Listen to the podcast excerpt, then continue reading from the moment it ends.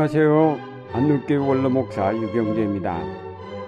민수기 14장에 보면 출애굽한 이스라엘 자손들이 약속의 땅인 가나안 땅 가까이 와서 12명의 정탐꾼을 보냈다가 그들이 돌아와 한 보고를 듣고 이집트로 다시 돌아가자고 소란을 피웠다는 얘기가 있습니다. 12명 중 10명은 돌아와서 절망적인 보고를 하였습니다. 이 보고를 들은 이스라엘 자손들은 절망에 빠져 부르짖었습니다. 우두머리를 세우자 그리고 이집트로 돌아가자.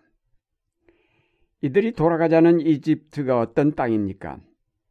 400년 동안 노예로 있으면서 온갖 고초와 착취를 당한 땅이 아닙니까? 아들을 낳으면 갖다 버려야 하는 비인간적인 대접을 받았던 땅이 아닙니까?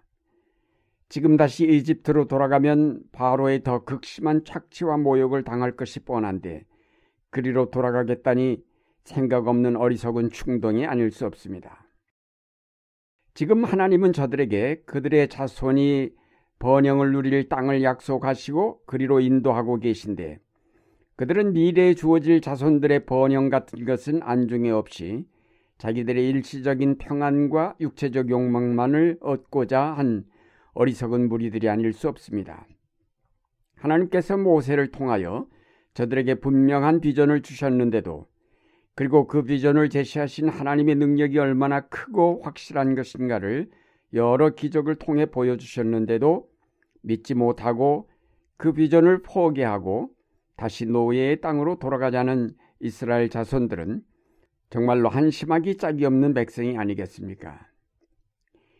이 어리석음과 한심함이 어찌 옛날 이스라엘 자손들만의 것이겠습니까? 오랜 일본 강점기 하에 있다가 뜻밖의 해방을 맞이한 땅에서 많은 혼란과 가난을 겪으면서 사람들은 입버릇처럼 말했습니다. 지금보다 일제시대가 좋았다. 그런 미몽에서 깨어나는데 우리는 너무나 많은 시간을 허비해야 했습니다. 4.19 학생의회에 의해서 독재의 몽해를 벗고 새로운 역사를 향해 기지개를 켜려 할 때에 극심한 사회적 혼란이 있었습니다. 그때 역시 사람들은 그 혼란을 지혜롭게 극복하여 새로운 역사를 여는 대신에 과거로 회귀하면서 결국 군사혁명을 불러왔고 30년 동안 군사 독재 정권 하에서 우리는 민주화를 위한 투쟁을 계속하지 않으면 안 되었습니다. 1987년 6월 항쟁 이후 민주화를 향한 새로운 시대가 열렸지만 성급한 사람들은 사회의 혼란과 더딘 발전을 못 견디하면서 옛 시대로 회귀를 하였다가 촛불혁명으로 새로운 민주사회가 출발하기에 이르렀습니다. 역사는 결코 되풀이 되거나 되돌아갈 수 없다는 진리를 잊어버린 채 옛날에 대한 향수를 버리지 못함은 어리석은 일입니다.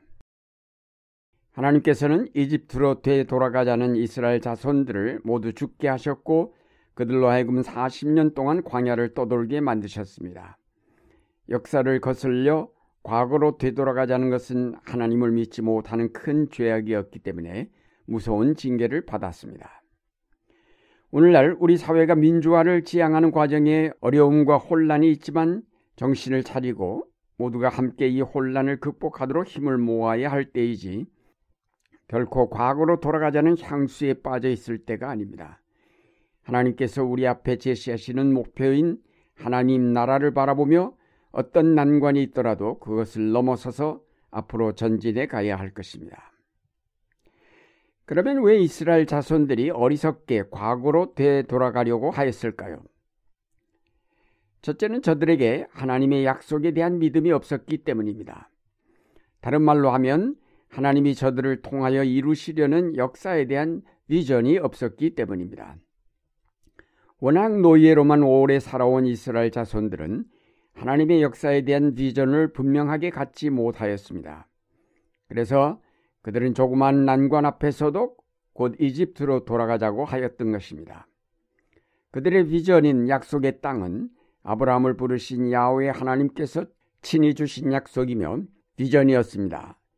그럼에도 이스라엘 자손들은 그 꿈을 믿지 못하였으며 그래서 조그마한 난관 앞에서 쉽게 그 꿈을 포기하여 버렸습니다.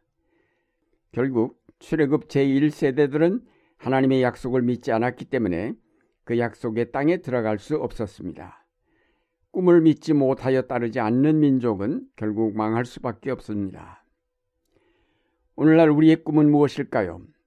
많은 사람이 경제 발전이라고 말할 것입니다. 그러나 그것이 진정한 꿈이라고 할 수 있을까요?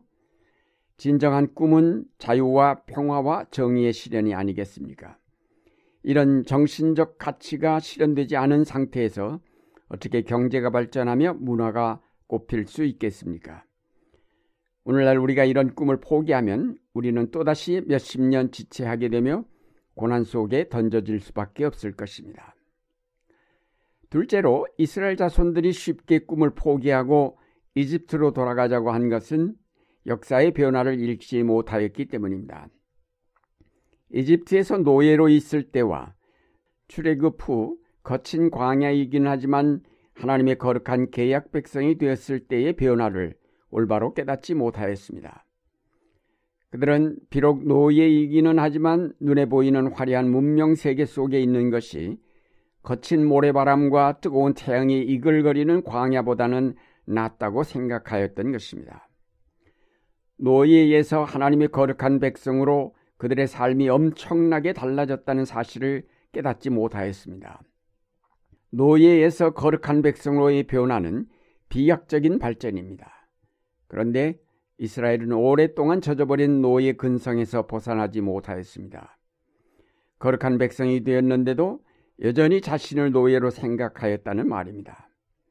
자신들이 거룩한 백성이 되었으면 거룩한 백성답게 큰 비전에 대한 확고한 믿음과 용기를 가지고 도전했어야 마땅할 텐데 자신들을 아직도 배고픈 노예로 생각하였기에 약속의 땅을 향해 가기보다는 고기가 있는 이집트로 돌아가자고 하였던 것입니다.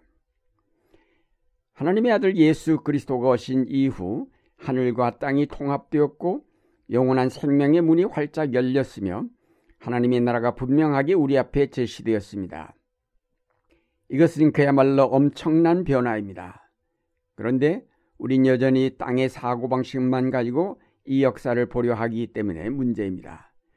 우린 땅에서 태어났지만 이미 하늘에 속한 영원한 생명을 가진 하나님의 자녀들입니다. 이제 우리가 이 땅의 경험적 사고를 벗어버리고 성령의 인도하심을 따를 때 무한한 하나님 나라의 새로운 지식과 정보를 경험하게 될 것입니다.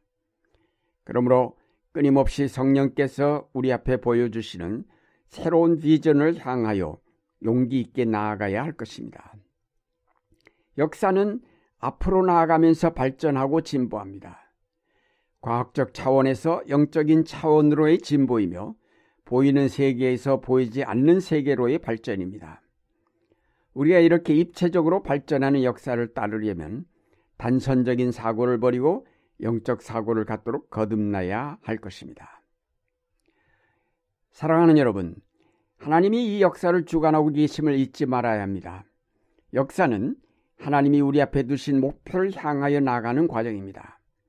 사도 바울은 이 목표에 도달하기 위하여 과거에 자랑스럽게 생각하였던 모든 것을 쓰레기처럼 버리고 그리스도 예수 안에서 하나님께서 위로부터 부르신 그 부르심의 상을 받으려고 목표를 향하여 달려가고 있다고 했습니다. 여러분도 뒤를 돌아다보지 마십시오. 과거에 대한 미련을 버리십시오. 역사는 결코 되돌아갈 수 없습니다. 그러므로 뒤를 보는 대신 앞에 있는 목표를 분명하게 보고 용기 있게 전진해 가야 할 것입니다. 가는 길에 비록 여러 가지 혼란과 장애와 어려움이 있다 하여도 결코 뒤돌아서지 마십시오. 오로지 목표를 향해서만 전진하시기 바랍니다.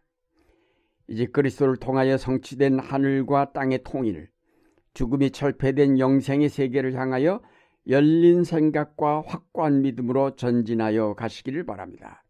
그래서 마침내 이 역사를 영적으로 발전하게 하면서 하나님 나라에 이르는 여러분이 되시기를 바랍니다.